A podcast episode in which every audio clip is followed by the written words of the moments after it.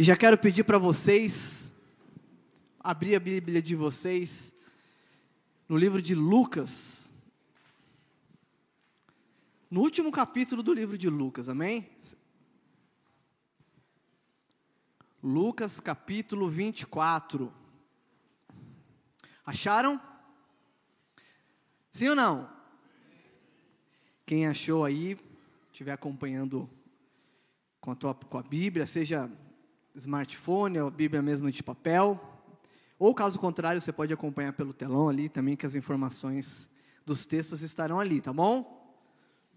Antes de ler, gostaria de mais uma vez orar com vocês, amém? Vamos aquietar o nosso coração agora. Pai, nós nos colocamos diante do Senhor, sabendo, Senhor Deus, que diante da Tua poderosa palavra, Pai, o Senhor nos transforma. E nós te pedimos, Senhor, em nome de Jesus, Pai, para que a semente que desde antemão já foi lançada, nós oramos para que ela encontre corações preparados nessa noite, arados pelo Senhor. Pai, que essa semente dê fruto e fruto que permaneça, porque sabemos que a palavra não volta para o Senhor vazia, mas que ela possa encontrar repouso nos nossos corações, para que nós sejamos transformados pela tua palavra, frutificando pela tua palavra. Nós te pedimos em nome de Jesus, Pai. Eu oro para que toda distração seja lançada fora, Pai, para que toda toda a intenção de Satanás de tirar o entendimento da tua palavra seja anulada no poder do nome de Jesus, que nós possamos estar aqui de corpo, alma e espírito. Falha aos nossos corações. Nós te pedimos em nome de Jesus, Senhor, falha aos nossos corações. Amém. Amém. Glória a Deus. Lucas capítulo 24, eu vou ler a partir do versículo 13. Então, o, o texto vai ser um pouquinho longo, então queria que vocês prestassem atenção, amém?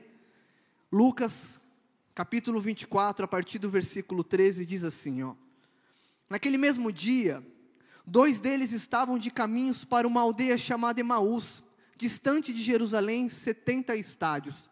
Isso é mais ou menos uns 11 quilômetros. E iam conversando a respeito de todas as coisas sucedidas.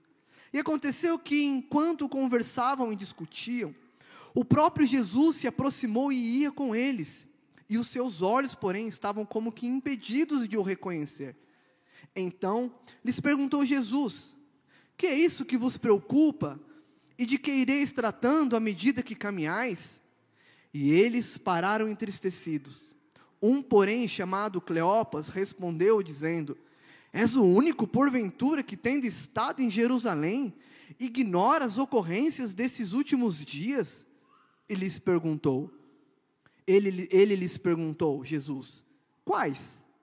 E explicaram o que aconteceu a Jesus, o Nazareno, que era varão profeta, poderoso em obras e palavras, diante de Deus e de todo o povo, e como os principais sacerdotes e as nossas autoridades o entregaram para ser condenado à morte e o crucificaram. Ora, nós esperávamos que fosse ele quem havia de redimir a Israel. Mas depois de tudo isso, é já este o terceiro dia que tais coisas sucederam. É verdade também que algumas mulheres das que conosco estavam nos surpreenderam tendo ido de madrugada ao, de madrugada ao túmulo e não achando o corpo de Jesus, voltaram dizendo terem tido uma visão de anjos, os quais afirmam, afirmam que ele vive. De fato, alguns dos nossos foram ao sepulcro e verificaram a exatidão do que disseram as mulheres, mas não o viram. Então lhes disse Jesus: Ó oh, nécios e tardos de coração, para crer tudo o que os profetas disseram, porventura não convinha que o Cristo padecesse e entrasse na sua glória? e começando por Moisés, discorrendo por todos os profetas, expunha-lhes o que a seu respeito contava todas as escrituras. Quando se aproximavam da aldeia para onde iam, fez ele menção de passar adiante, mas eles constrangeram, dizendo: Fica conosco, porque é tarde e o dia já declina.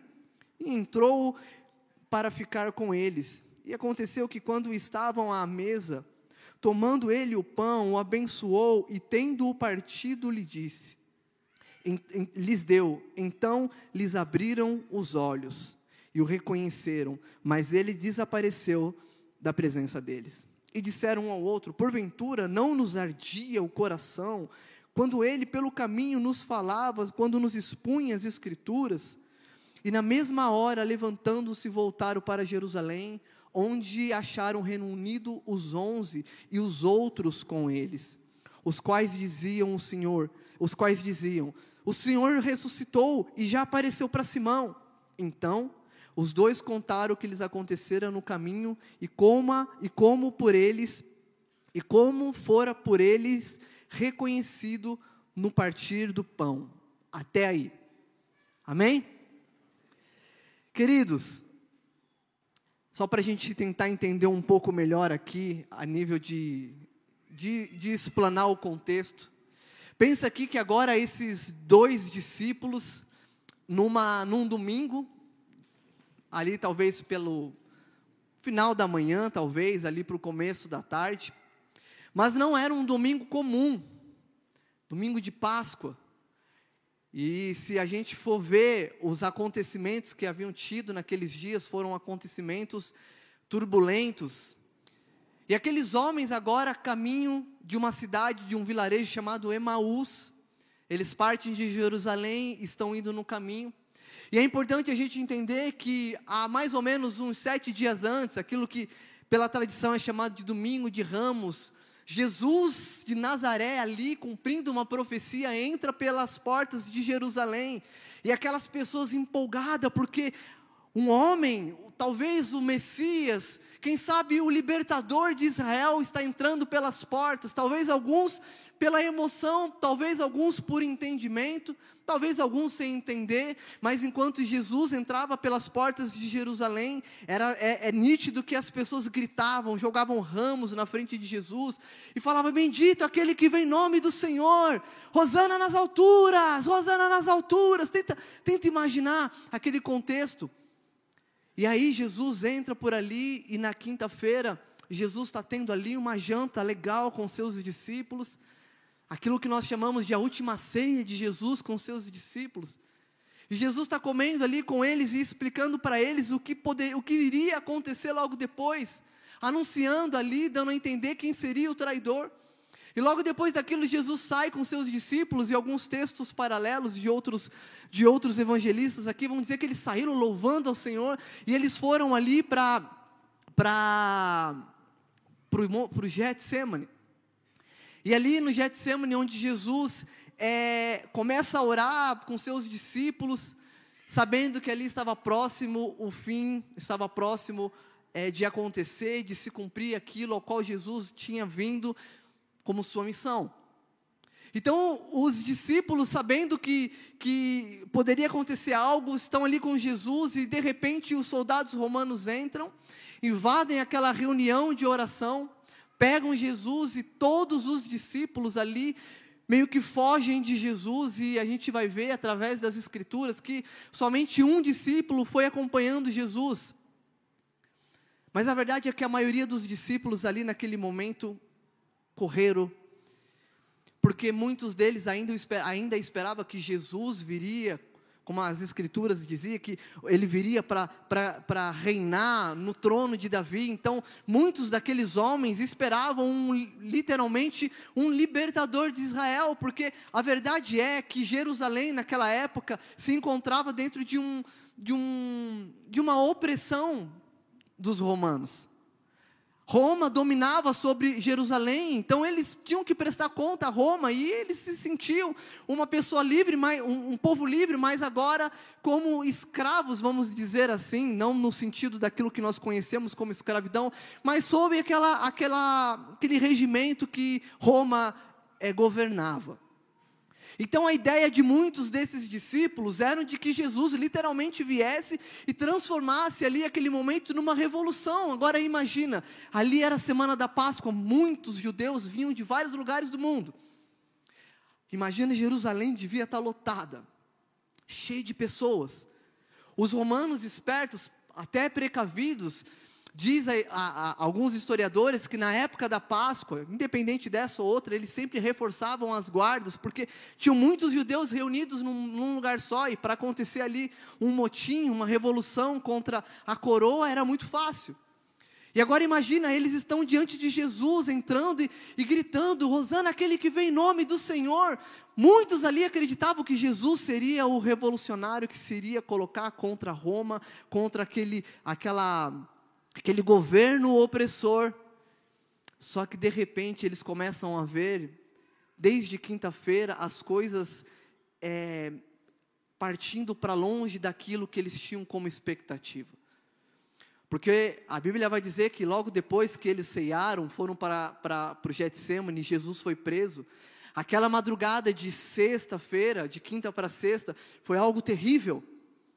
O nosso Senhor, o meu e o teu Senhor, foi levado diante do sumo sacerdote, foi julgado pelos religiosos, foi julgado pelos políticos, foi condenado e na sexta de manhã ali Jesus condenado, logo no começo da tarde Jesus ele é crucificado. Agora imagina esses homens com toda aquela expectativa, porque eles tinham não somente acompanhado e ouvido o que Jesus pregava.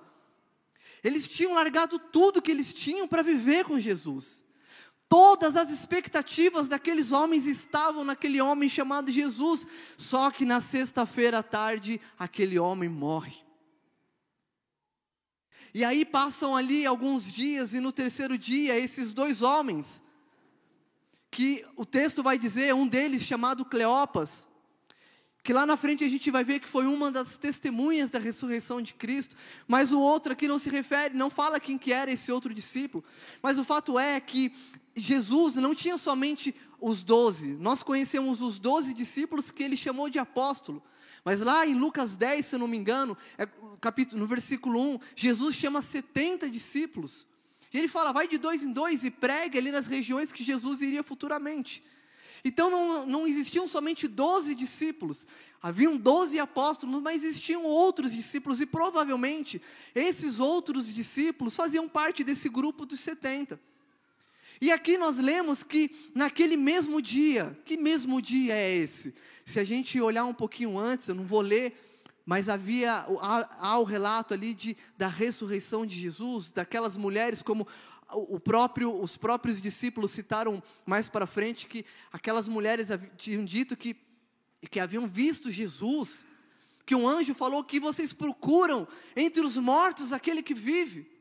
Então, no mesmo dia que está falando aqui no começo, é no mesmo, naquele mesmo dia que Jesus ressuscitou. Só que agora ele encontra dois discípulos saindo de Jerusalém. E o texto fala que eles estavam partindo ali, era cerca mais ou menos de uns 11 quilômetros.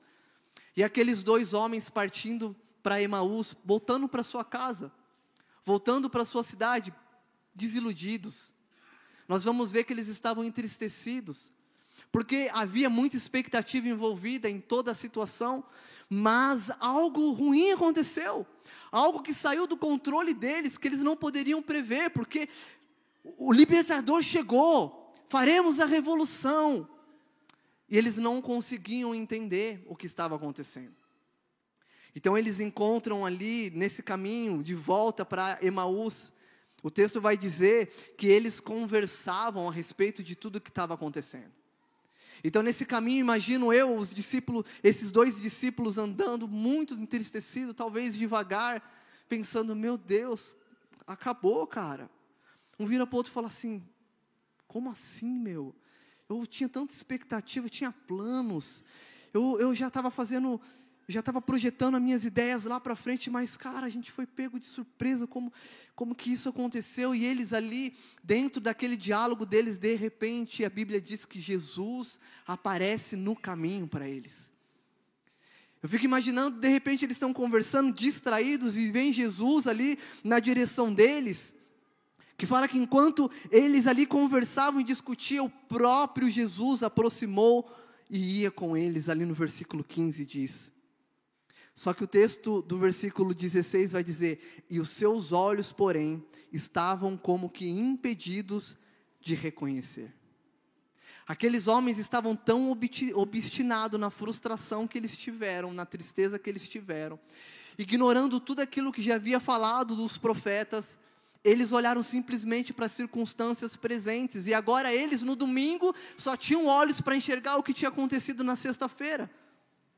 Aqueles homens ficaram presos nas angústias, nas decepções e nas frustrações dos acontecimentos anteriores. No que aconteceu na quinta, na madrugada de quinta para sexta, e de repente agora na sexta, na, no domingo, eles não conseguem tirar a cabeça da sexta-feira. E o próprio Jesus ressurreto vem, se apresenta a eles, começa a perguntar o que estava acontecendo, mas aqueles homens ainda imergido dentro da tristeza deles, só conseguiam pensar o que tinha acontecido na sexta-feira. E aí Jesus chega até eles, no versículo 17, e pergunta: Ei, o que aconteceu com vocês? Estou vendo que vocês estão conversando, estão meio, meio abatidos, o que houve? O que aconteceu com vocês? E aí, ali no finalzinho do versículo 17, diz assim: que eles pararam entristecidos. Então eu imagino Jesus chegando para eles, interrompe, cara, vocês estão falando do quê? Isso era muito comum na época. As caminhadas nessa época eram longas, era comum eles encontrarem com outras pessoas e, e surgirem assuntos no meio da conversa. Isso era muito comum para um, para um judeus. Então talvez eles falaram, é mais um peregrino voltando de Jerusalém. Mas talvez alguém aí que se frustrou como a gente, não sei. Mas era comum. Por mais que eles estavam caminhando cerca de uns 11 quilômetros, para mim é uma caminhada muito longa, né? 11, 11 quilômetros, é como se eu fosse para minha casa e voltasse. Mas não que fosse um caminho curto, mas era comum para eles. Então, no meio desse caminho, ele, talvez eles já estavam desapercebidos. Jesus pergunta, cara, por que, que vocês estão tristes? O que, que aconteceu, meu? Fala aí. Eu imagino eles parando ali, olhando para Jesus, dando aquela respirada, tomando aquele fôlego de tristeza. E ali, um, porém, chamado Cleopas, respondeu para Jesus falou assim: Como assim, cara?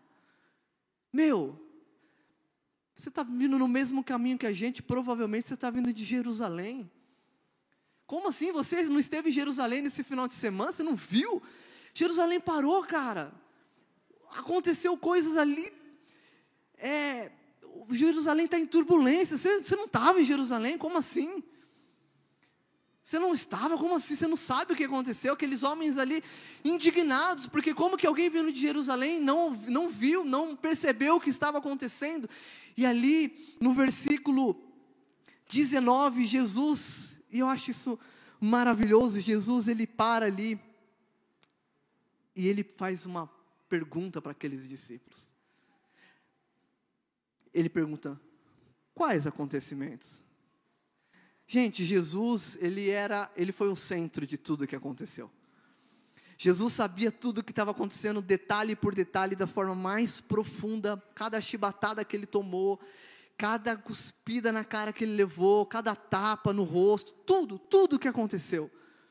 Toda aquela angústia que ele passou naquele momento ali da sexta-feira, da quinta-feira de madrugada, Jesus sabia de tudo, muito melhor do que aqueles homens que assistiram de longe, e provavelmente de longe, porque como a gente sabe, muitos fugiram quando Jesus foi preso lá no Getsemane.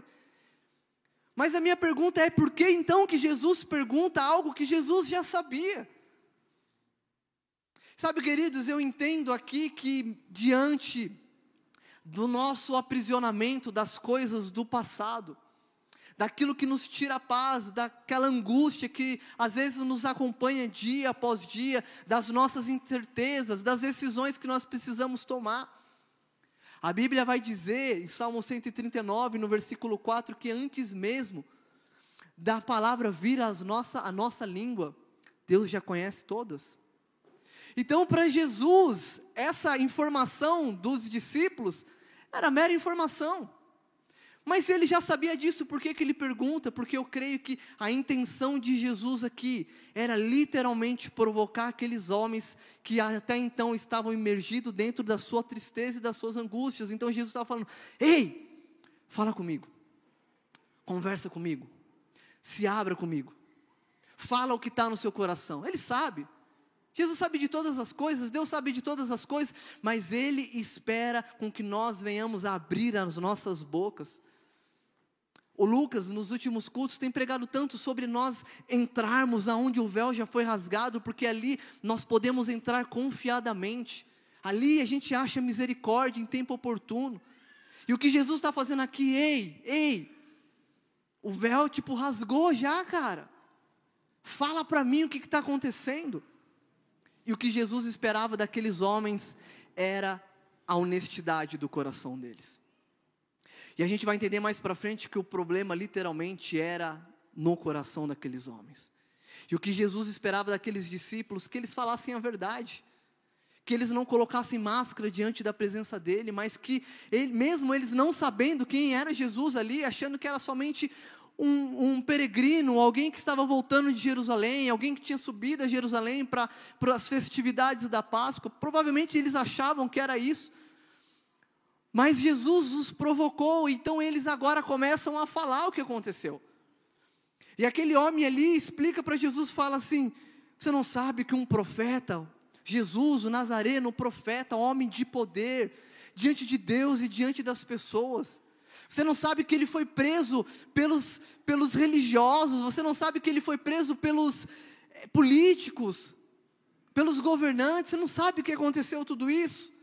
E ali no versículo 21, ele fa eles falam assim: Ora, nós esperávamos que fosse Ele quem havia de redimir a Israel, mas depois de tudo isso, repete comigo, depois de tudo isso, mais uma vez, depois de tudo isso, o texto continua falando, e já é este o terceiro dia, desde que tais coisas sucederam. Então, aqueles homens, agora diante de Jesus, a única coisa que eles enxergam são os acontecimentos que, tive, que aconteceram naquela semana turbulenta. Aquele dia terrível da sexta-feira, onde o Senhor, a esperança deles, foi crucificado e morto. Porque na mente deles, Jesus estava morto. Então eles viram para Jesus e falam assim: Nós esperávamos que fosse Ele que iria redimir. Algumas versões falam que, eles que ele iria libertar Israel. E aí ele diz assim: Mas, depois de tudo isso, depois do que? De tudo o que aconteceu, de todas essas situações do passado, de tudo aquilo que os prenderam lá atrás, porque eles ainda estavam na sexta-feira. O texto continua dizendo: já fazem três dias que sucederam essas coisas. Sabe, queridos, muitas das vezes nós nos encontramos na nossa caminhada preso na sexta-feira.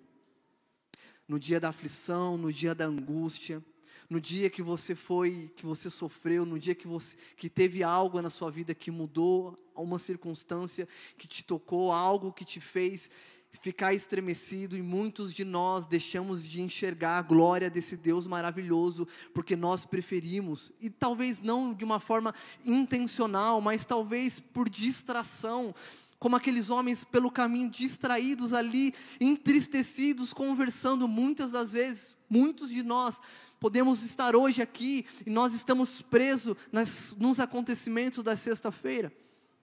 E essa sexta-feira pode ser algo terrível que aconteceu na sua vida. E você não consegue caminhar daí em diante. Cara, você vem para a igreja, você conhece Jesus, você se reúne com a galera, vai na célula, mas parece que aquilo ainda te aprisiona no passado. Parece que existem, existem amarras ainda que te prendem nas coisas da sexta-feira, do passado, aquilo que tanto trouxe é, turbulência no teu coração. Eu quero dizer para vocês, querido, que depois de tudo isso, algo tremendo aconteceu. Depois de tudo isso, não parou na sexta-feira. Houve ali um terceiro dia ao qual eles estavam. Eu quero falar para vocês que nessa noite minha oração é que esse Cristo ressurreto, maravilhoso, se revele diante de nós, para que toda a glória e todo o amor do Senhor venha abundar sobre toda a nossa a nossa frustração, toda a nossa, toda a situação que nos envolve naquilo que é passado, aquilo que, que nos aprisiona. Eu oro para que o Senhor venha nessa noite tirando toda aquela tristeza que nos faz ficar aprisionado numa sexta-feira. E que nós possamos entender que estamos diante do nosso Senhor. Esses homens aqui, e como eu estava falando, esses homens aqui não eram pessoas tipo que nunca tinham ouvido falar de Jesus. Ao contrário, o texto vai dizer que naquele mesmo dia, dois discípulos, o que, que é um discípulo? Ah, uma pessoa que segue alguém, então provavelmente eles foram aqueles que caminharam com Jesus durante três anos e meio ali no ministério de Jesus, ouvindo Jesus, vendo Jesus é, pregar, vendo Jesus é, curar as pessoas. Então, provavelmente eles viram Lázaro levantado do túmulo, viram milagres acontecendo. E mesmo diante de toda a experiência, de toda aquela informação que eles tinham, a respeito até mesmo das Escrituras, eles se encontraram preso dentro de uma tristeza. Em João capítulo 16, se eu não me engano, Jesus vai falar para os discípulos a respeito ali da, da ressurreição dele. Ele, tá, ele começa a falar: olha, vocês vão ficar muito tristes, porque vai acontecer algo com vocês que vocês vão se entristecer. Mas fiquem firmes, porque logo depois disso que acontecer, vocês vão se alegrar. E ele faz até aquela alusão da mulher dando a luz que no momento que a mulher está dando a luz ali, é um momento de dor, são momentos de dores, a mulher ali fica, mas ela vai até o fim, porque ela sabe que a alegria que está sendo preparada para ela vai suprir toda aquela dor anterior. Então, quando ela pega a criança no colo, aquela, aquele amor e alegria de estar com aquela criança, não é que vai fazer com que a dor vá embora, mas a, aquilo supre tudo a ponto de a dor ser diminuída. Então Jesus agora se encontra com aqueles homens, mesmo com toda essa experiência, porque eles mesmo conversando com Jesus ali e falando todas essas coisas, olha, nós nos entristecemos, nós esperávamos que ele ia redimir Israel. Embora até que algumas mulheres falaram que viram, que foram lá, viram um anjo, que o anjo falou que ele estava vivo, né? Mesmo com essas coisas aí, e alguns dos nossos também, se referindo ali a alguns discípulos, e a gente vai, vai ver que foi Pedro que, que teve, que viu Jesus, ele fala, mesmo alguns dos nossos discípulos viram isso, mesmo diante das testemunhas daquelas mulheres, eles não deram credibilidade daqueles homens, mesmo diante de tudo isso, da experiência, do que eles tinham vivido, mesmo diante das mulheres falando que foram no túmulo e o túmulo estava vazio, que tinha um anjo lá no túmulo. E que o anjo falou, o anjo, o anjo falou, por que vocês procuram entre os mortos aquele que vive? Mesmo ele falando que as mulheres falaram, e alguns dos discípulos também testificaram disso, mesmo indo até o túmulo, vendo que estava vazio, mas não viram Jesus, mas viram que o túmulo estava vazio. Eles estavam diante ali de, de evidências de que algo tinha acontecido, mas os olhos deles estavam fechados. Mas aí, queridos, acontece algo que eu acho maravilhoso. Porque mesmo depois de eles dizerem isso, Jesus vira para eles no versículo 25 e diz assim: Então lhes disse Jesus, honécios e tardos de coração, para crer tudo o que os profetas disseram. Porventura não convinha que o Cristo, olha que interessante, aqueles homens eles já nem olhavam mais para Jesus como um Messias, porque quando eles vão falar de Jesus, para o próprio Jesus, ele diz assim: Jesus de Nazareno, um profeta, homem de Deus. Mas quando Jesus vai explicar para ele, Jesus já traz à tona ali toda a sua glória, e ele fala assim: vocês são nesses, são tardio de coração. O coração de vocês se atrasaram no entendimento disso, porque os próprios profetas já não diziam que o Cristo precisava padecer e sofrer? Queridos, e quando nós lemos Isaías 53, por exemplo, uma descrição da, da sexta-feira de Cristo, da madrugada de quinta para sexta, mas aqueles homens ali, mergulhados naquela tristeza, na angústia que aprisionaram ele no, no passado, deixaram de enxergar tudo isso a ponto de não ver e não reconhecer Jesus. Mas Jesus, quando ele começa a falar, a primeira coisa que ele fala, ele chama atenção e fala: Vocês são tardios de coração. Para crer no que os profetas já falaram, as escrituras já diziam que ele iria sofrer. Porventura, no versículo 26, não convinha que o Cristo padecesse e entrasse na sua glória. E aí, queridos, no versículo 27, diz assim: e começando por Moisés, discorrendo por todos os profetas, expunha-lhes o que a seu respeito estava em todas as Escrituras. Queridos, no momento mais terrível daqueles discípulos, Jesus se encontra com eles e Jesus simbolicamente, porque não tinha na época, mas é como se ele abrisse as escrituras. Então agora eles estão diante do nosso Senhor, ouvindo um sermão expositivo, porque o texto diz que de Moisés em diante, de Moisés, dos profetas, dos salmos. A Bíblia fala que Jesus começou a pegar versículo por versículo de tudo aquilo que falava a respeito dele, e ele começou a mostrar para ele tudo que tinha que acontecer, da forma como tinha que acontecer, e Jesus começa a pregar ali, ele abre as escrituras ele pega ali os rolos, é como se ele abrisse diante daqueles homens, e agora aqueles homens começam a ouvir atentamente Jesus. E eu fico imaginando agora aqueles homens caminhando, ouvindo aquele homem poderoso que eles nem sabem quem é ainda, mas falando coisas maravilhosas, e eles estão ouvindo, enquanto eles estão caminhando ali, de volta para o vilarejo chamado Emaús, eles estão ouvindo alguém que no caminho encontrou eles, e nesse caminho agora abriu as Escrituras e começou a expor tudo aquilo que falava a respeito do Senhor. E queridos, eu quero incentivá-los. Eu vejo muito, é, isso é muito falado aqui nessa casa a respeito de como nós precisamos mergulhar nas Escrituras. Como nós precisamos, de uma forma intencional, abrir o livro e deixar Jesus, através do Espírito Santo, se revelar em versículo a versículo, em página a página. Nós precisamos deixar com que o, o, o Espírito Santo comece a, a falar profundamente nos nossos corações. Em Romanos 10 e 17 vai dizer que a fé vem pelo ouvir e ouvir a palavra de Deus. Algo já estava acontecendo com aqueles homens. Se o assunto tivesse chato, provavelmente já ia ter acontecido aquele silêncio constrangedor, sabe? Você está numa conversa e não tem mais assunto. Ah, vai chover hoje, será? Não sei. O céu estava escuro, é, mas estava escuro porque Jesus morreu, você não estava lá, você não sabia de nada. Mas é, será que chove? Você não estava, o assunto estava interessante. Aqueles homens já estavam com a mente já rendida diante daquele homem poderoso que nós sabemos quem é, que agora abria as escrituras e começava a expor tudo a respeito deles, dele. Aqueles homens agora tinham a atenção de Jesus. Então, aquela é como se a fé começasse a ser trabalhada, porque ele, agora eles estavam ouvindo as escrituras porque agora as escrituras estavam sendo abertas e sendo pregada a eles e eles estavam ouvindo e por causa de eles estarem ouvindo, é como se essa fé começasse, é como se uma chama começasse a se acender dentro do coração deles. E nós precisamos deixar Jesus se revelar a nós através das escrituras. Como a palavra, ela é poderosa, queridos. Quando eu me converti, é, já haviam pessoas que estavam testemunhando a respeito de Cristo. Já via na vida do meu pai uma transformação que me fez saber quem que é esse cara. Que pegou esse homem aí que gostava da noite e transformou ele nesse cara. Como assim? Agora ele conversa comigo como pai, nunca foi assim.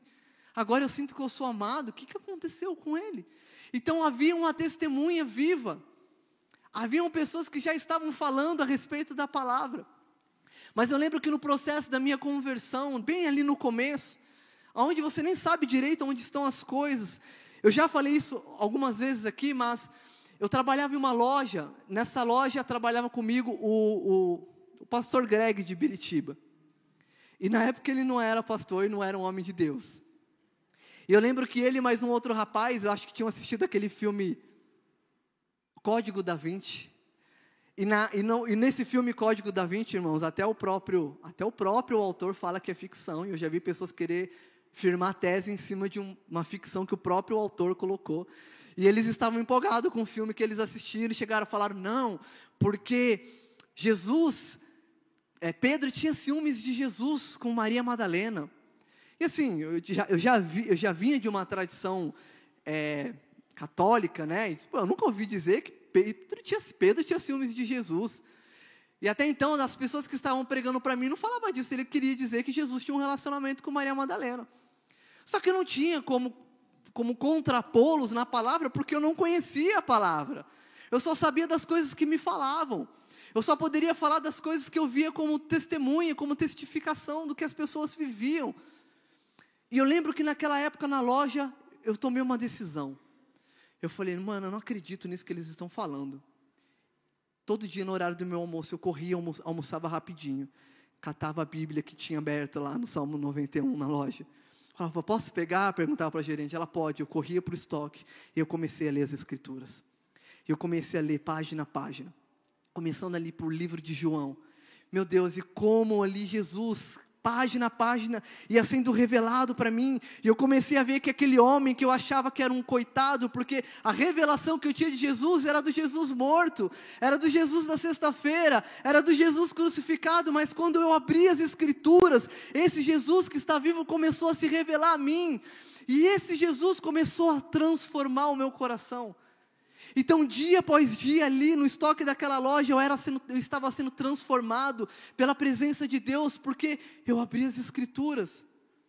Então eu comecei a perceber que coisas que eu fazia não cabia mais, ninguém estava falando para mim, ninguém falava as coisas para mim, mas as escrituras abertas começavam a me constranger.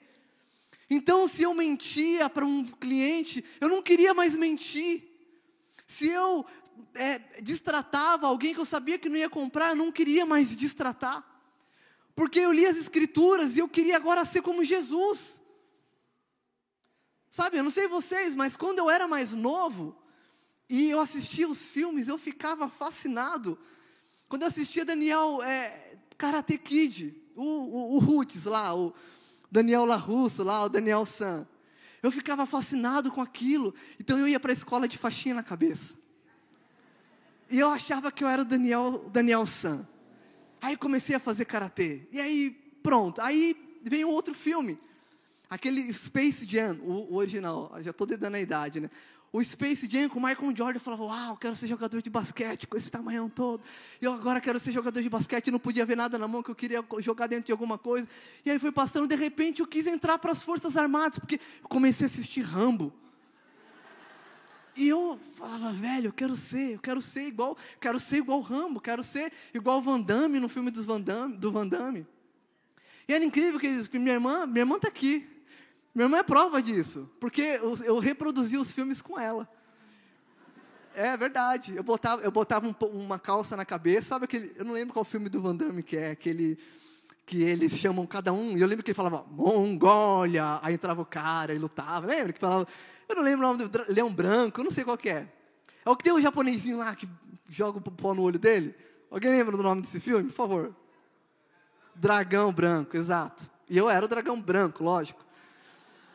E aí eu brincava com a minha irmã, e eu botava lá, eu era o capoeirista do Brasil, tal, e ela batia, eu caía, era, era muito, porque eu queria ser, eu queria ser igual aquilo, porque aquilo me, me, me enchia, eu falava, cara, eu quero ser o, o Sylvester Stallone, eu quero ser o, o tô, tô, hoje eu estou mais para Aquaman. A galera da célula, não que? Thor, então, estou mais para o Thor, então. As pessoas perguntam, Theo, por que do cabelo comprido? Eu falei, é, projeto Aquaman. Faltava só o cabelo, não, vocês não concordam? Não? Não estou entendendo essas risadas. Amém, brincadeira, gente. Mas, pô, ia ser legal se fosse um pouquinho mais do que nem o, o Mamoa, né? Esse, esse é bacana. Mas, voltando, a verdade é que quando eu via esses filmes, gente, eu ficava fascinado. Esses dias eu assisti o último filme dos Vingadores. E, cara, aquela cena. Para quem não assistiu, eu vou ter que dar um, um, leve spoiler, mas não vou entregar o filme. Mas tem uma parte que todos ali já, tavam, já tinham tomado uma, uma sova ali do, do Thanos, que era o vilão o homem, o Capitão América já estava com o escudo quebrado, tipo, meu, a casa caiu, o negócio ficou feio, e de repente aquilo, meu Deus, aquilo ali, o homem era, o homem era não, o Capitão América está caído no chão, todo ensanguentado, e ele levanta ali com o escudo quebrado e ele faz aquela posição do tipo assim, não acabou a luta. Estava sozinho. E de repente aquele homem lá, o vilão, o Thanos, ele libera todo o exército inimigo e começa a ver aquela multidão de, de, do exército dos inimigos, dos demônios descendo assim, ó, já estou espiritualizando o negócio. Descendo assim, e o, cap, e o Capitão América, nossa, quando eu vi o Capitão América ali, eu até brinquei com a minha esposa, falei, agora eu quero ser o Capitão América. Porque eu falei, que incrível, meu, diante de tudo aquilo, o cara não está arredando o pé, o cara tá, ele vai pro pau, meu, ele vai... E aí, eu não vou contar, senão vai, não vai ter graça. Mas o que eu quero dizer para vocês, meus irmãos, que quando eu abri as Escrituras, eu descobri que agora o meu herói, ele não é o capitão da América, o meu herói, ele é o maior do universo. Ele é maior que tudo aquilo que eu poderia ter como referência. Ele é o herói dos heróis, Senhor dos senhores. E quando eu abri as escrituras, eu comecei a querer ser parecido com ele. Eu queria agora, eu queria agora ser parecido com Jesus, falar como ele falava. Eu queria amar como ele amava. E as pequenas coisas, só por causa daquelas leituras, começaram a mudar. Eu lembro uma vez, eu acho que eu nunca falei isso para minha irmã. Eu era muito folgado quando antes de me converter, muito, muito folgado. Eu pedia água para ela, sentado no sofá, ela do meu lado, eu falava: "Pega água para mim". Ela falou: "Não, pega você, seu folgado". Aí eu falava assim: mas eu pedi por favor. E era tipo regra. E aí ela, não vou pegar. Aí eu ficava fazendo uma carinha de gatinho do Shrek. Aí ela levantava e pegava. E aí quando ela voltava, eu falava, bom mesmo, que miserável. Meu Deus, que raiva que eu tenho de mim mesmo no passado. Gente, eu lembro uma vez que eu estava sentado com ela, ela estava do lado da torneira, a torneira estava pingando. E aí eu fui pedir para ela, eu fui pedir para ela, falei assim, moço, fecha a, a torneira. E na hora que eu fui pedir, eu lembrei do que eu era. Eu, e na hora o Espírito Santo falou assim: por que você não dá a volta na mesa, vai lá e fecha? Eu pensei, mas ela está do lado. Ele falou, mas você pode fechar. E eu sabia que aquilo tinha muito a ver com aquilo que eu era. Tinha muito a ver com as, com as coisas que eu fazia. Eu, eu dei a volta na, na mesa, fui até a, a, a pia, fechei a torneira e nunca contei isso para ela. Você sabia disso? Não, né? Mas por que, eu estou falando isso? Porque aquela, a palavra começou a me constranger de uma forma que aquilo que fosse insignificante, não era pecado pedir para ela fechar, não era pecado, mas as coisas mais simples começaram a me constranger. Sabe, queridos, eu não sei se já ouviram dizer num homem chamado John Wesley, quem já ouviu falar num homem chamado John Wesley? John Wesley, ali no ápice da Revolução Francesa, aquele homem carrega a Inglaterra ali no, na, na saída, no começo ali da Revolução Industrial, aquele homem carrega a Inglaterra para um avivamento. Enquanto a França ali estava lidando com uma revolução, um homem cheio do Espírito Santo, que tinha um coração ardendo por Deus, estava revolucionando espiritualmente que nós chamamos de avivamento, um país chamado Inglaterra, um país que estava frio. Mas nem tudo foi assim. Aquele homem, quando era novinho, né, quando ele tinha uns quatro anos, a casa dele pegou fogo. E ele foi o último a ser resgatado da casa. E quando a mãe pegou aquele menino no colo, ela falou assim: ela citou um texto de Jeremias que falou assim: ele é como um tição tirado do fogo. E aquela palavra da mãe dele era um símbolo profético do que haveria de ser John Wesley. E ele cresceu dentro da igreja, talvez sabendo dessa palavra. Aquela igreja tradicional, aquela igreja, era a igreja anglicana na época, dentro ali, uma igreja fria, no, naquele, naquela época ali, e ali ele, com essa consciência de que Deus tinha algo para ele, ele se lança como missionário, e ele vai para as Américas agora evangelizar para os índios. Só que acontece que no meio do caminho, o barco de John Wesley entrou no meio de uma, de uma tempestade e ele ficou desesperado.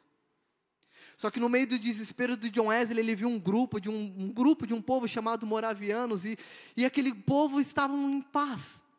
Aquele povo estava adorando a Deus e o missionário John Wesley olha para aquilo e fala: Meu Deus, estou indo evangelizar os índios nas Américas, mas quem me salvará?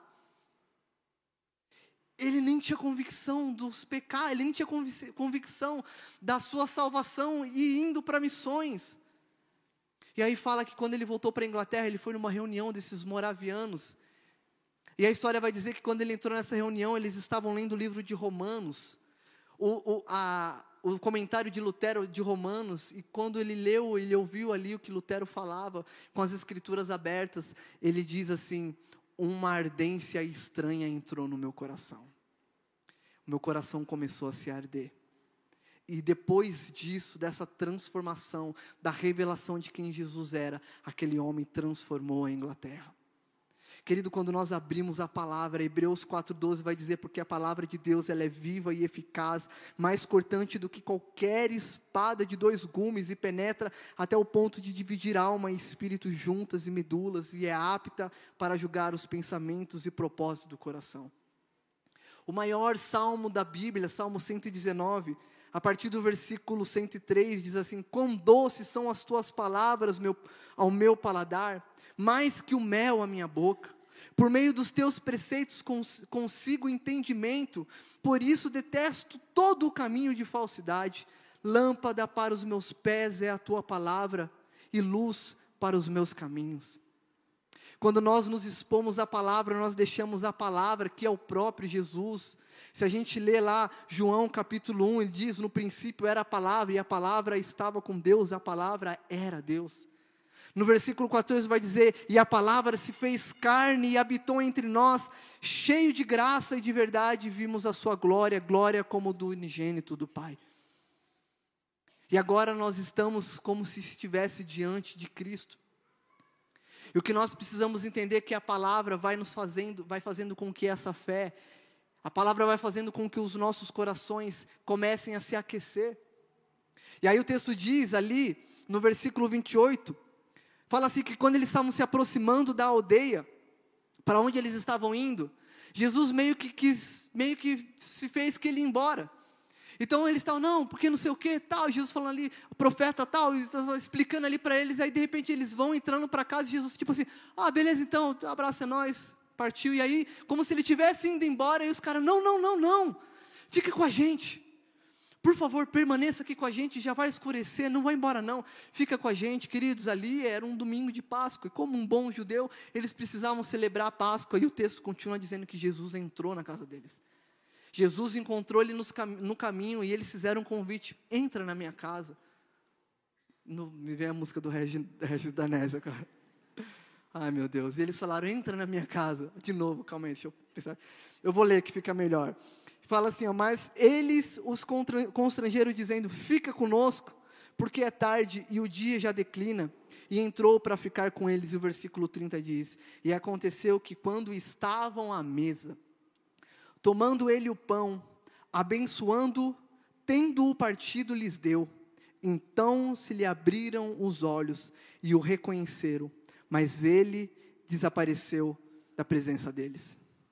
Aqueles homens, ao ouvir a palavra que já estava queimando no coração deles, convida Jesus para entrar dentro de casa e convida Jesus para se assentar à mesa. E mesa tem muito a ver com essa, com essa parada da comunhão. A mesa ali tem muito a ver com, com, com esse partir o pão, tem muito a ver com a questão da comunhão. Quando nós estamos juntos, quando nós congregamos, quando nós estamos na casa do Pai. Como isso é importante, como é importante a gente estar diante de Deus, congregando, como é importante a gente buscar estar na presença, na casa de Deus. Eu sei que talvez alguns que estão em casa não podem estar aqui, mas talvez muitos, e talvez muitos que estão aqui hoje, Venham hoje e já faz tempo que você não está vindo e você fala, poxa, não estou conseguindo me firmar. Talvez você tenha se prendido nas circunstâncias do passado. Talvez a sua caminhada tenha sido pautada pela sexta-feira, frustrações que talvez você tenha tido dentro da igreja, com pessoas, com liderança, e essas frustrações têm feito com que você tenha caminhado despercebido e quando Cristo quer se revelar a você, você não consegue enxergar essa plenitude desse Deus vivo, sabendo que Ele se revela a você e que essa revelação traz vida, te transforma, mas talvez você esteja preso ainda nas circunstâncias lá da sexta-feira. E o que nós temos que fazer aqui, como esses homens, ouvir, abrir as Escrituras, deixar Jesus se revelar a nós através do Espírito Santo, fazendo com que o nosso coração come, comece a arder e que a gente convide Jesus a sentar à mesa conosco, porque o texto diz que ao partir o pão, o entendimento dele se abriu. E ali, ao eles verem Jesus partindo o pão, as escamas caindo, eles reconheceram quem que Jesus era. E o texto diz que Jesus desapareceu. Mas olha o que, que, diz no versículo seguinte: e disseram um ao outro. Agora imagine aqueles discípulos olhando ali, é, os, um para o outro, eles ali, está até lá, cara, era Jesus, era Jesus que estava com a gente. Aí um vira para o outro e fala assim: porventura não nos ardia o coração quando ele pelo caminho nos falava, quando nos expunha as Escrituras? Queridos, a minha oração nessa noite é que ao abrir as Escrituras e a eu estar abrindo as Escrituras agora, o Espírito Santo possa trazer uma chama nova no teu coração. Eu oro para que nessa noite o seu coração venha arder de uma forma diferente, que você venha é, abandonar todas as frustrações que às vezes você mesmo projetou pelas suas expectativas, mas ignorou tudo aquilo que tinha que acontecer segundo a vontade de Deus, e eu quero dizer para vocês: deixa as Escrituras arder no seu coração, para que você possa permitir com que Cristo entre dentro da tua casa, para que você possa permitir com que Cristo parta o pão e que Ele venha se revelar a você, mas isso começa a partir das Escrituras, porque, como eu disse, Romanos 10 e 17, a fé, essa fé que nós buscamos, ela vem pelo ouvir as Escrituras. E se nós não nos mergulharmos na palavra de Deus, é impossível Cristo se revelar a nós de uma forma mais profunda. Talvez ele se revele ali no começo, mostrando quem é, mas para o desenvolvimento da nossa salvação, para o crescimento da nossa fé. Desenvolver a nossa fé tem a ver com nós buscarmos as Escrituras, entendermos porque Jesus, ele é revelado a partir das Escrituras. Então quero incentivar vocês, deixar com que o Espírito de Deus arda o coração de vocês. Que ao ouvir essa palavra, o coração de vocês venha a arder, como aqueles discípulos disseram: porventura não nos ardia o coração quando pelo caminho. E talvez muitos de nós aqui, frustrados pelos acontecimentos anteriores, estamos voltando para as velhas práticas para as velhas obras. A igreja estava em Jerusalém. Aqueles homens estavam abandonando o convívio com os irmãos, estavam voltando para as velhas obras. E a gente vê que muitos discípulos também fizeram isso por causa do medo, por causa da tristeza. Voltaram a, a, a pescar, mas quando eles encontram Jesus novamente, tudo é transformado. Sabe, e o que eu acho maravilhoso é ver que Jesus aqui, poderia ser Pedro, poderia ser é, Tiago, sei lá, João, mas são dois anônimos. Isso significa que todos nós temos acesso. É como se Jesus hoje estivesse pelo caminho, nós estamos pelo caminho e nessa noite Jesus nos encontrou no meio do caminho. E Ele está abrindo as Escrituras, falando tudo a respeito dele. E a expectativa de Jesus é que, como aqueles discípulos, a gente o convide ele para entrar. O texto continua dizendo no versículo 33 que na mesma hora que eles viram Jesus ressuscitando, que Jesus é, foi sendo revelado, que eles falaram, nosso coração se ardeu. No 33 diz, na mesma hora, levantando-se, voltaram para Jerusalém, onde acharam reunido os onze, os onze e outros com ele os quais diziam: O Senhor ressuscitou e já apareceu a Simão.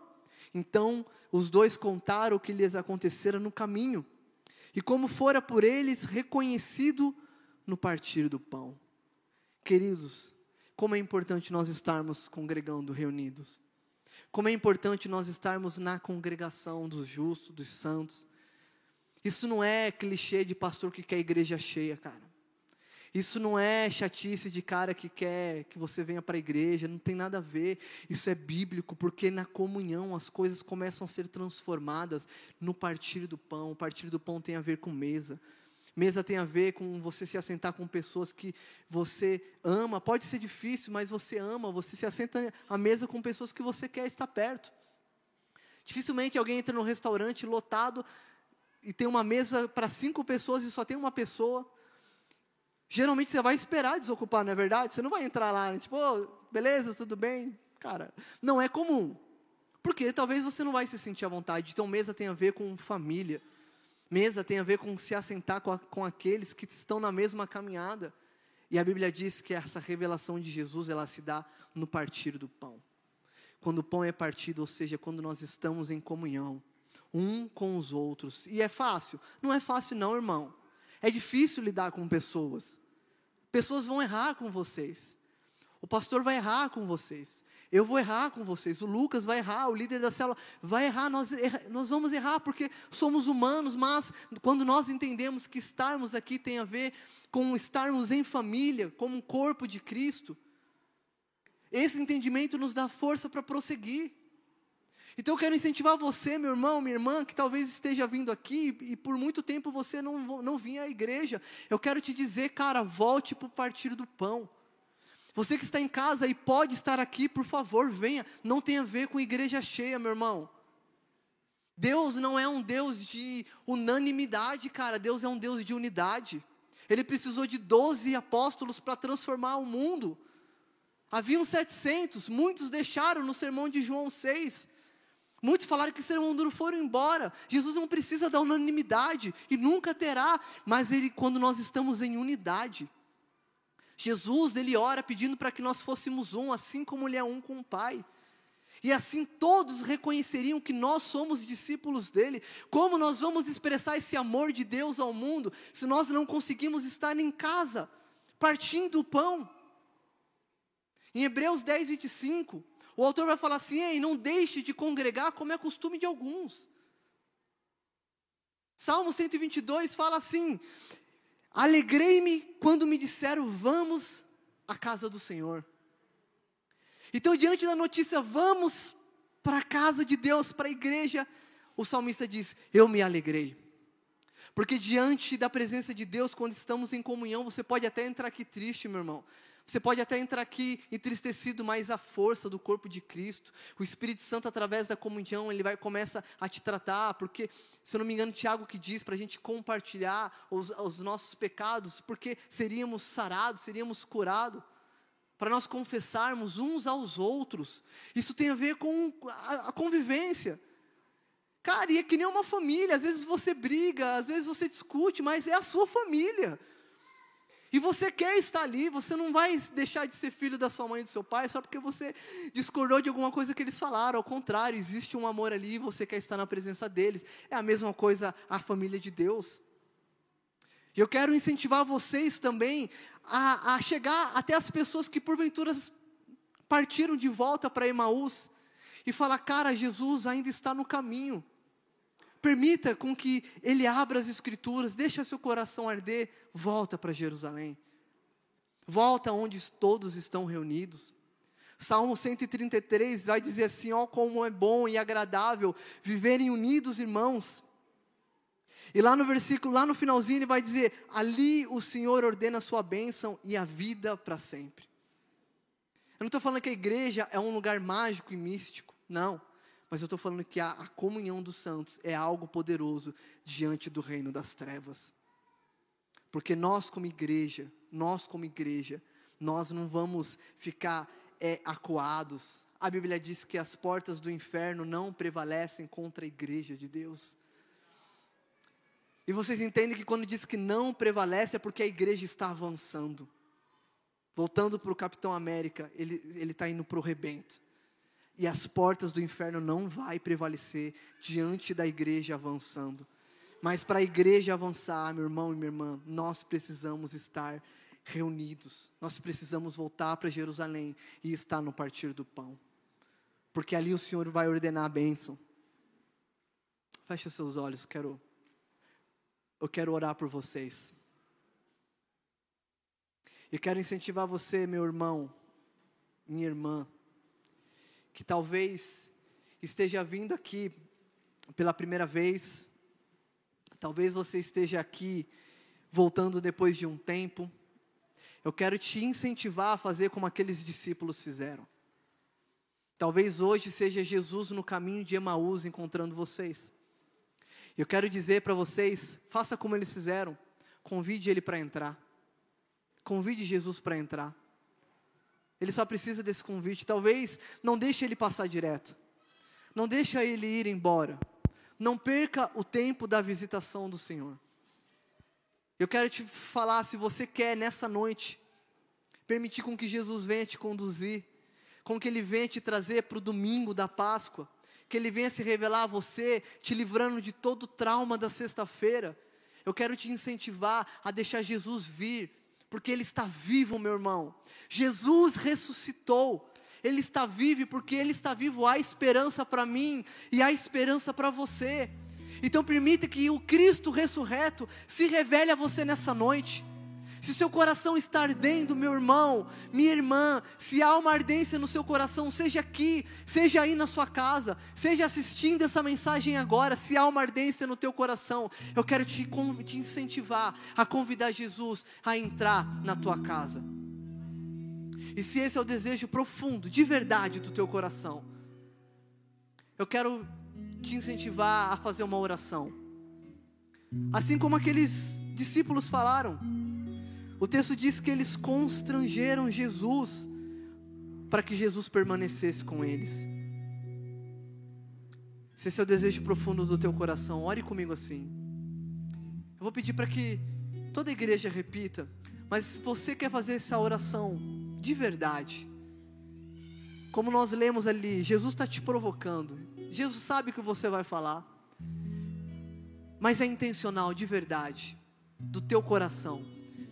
Repita comigo assim: Bondoso Deus, eu te agradeço, porque hoje eu não estou mais preso na sexta-feira.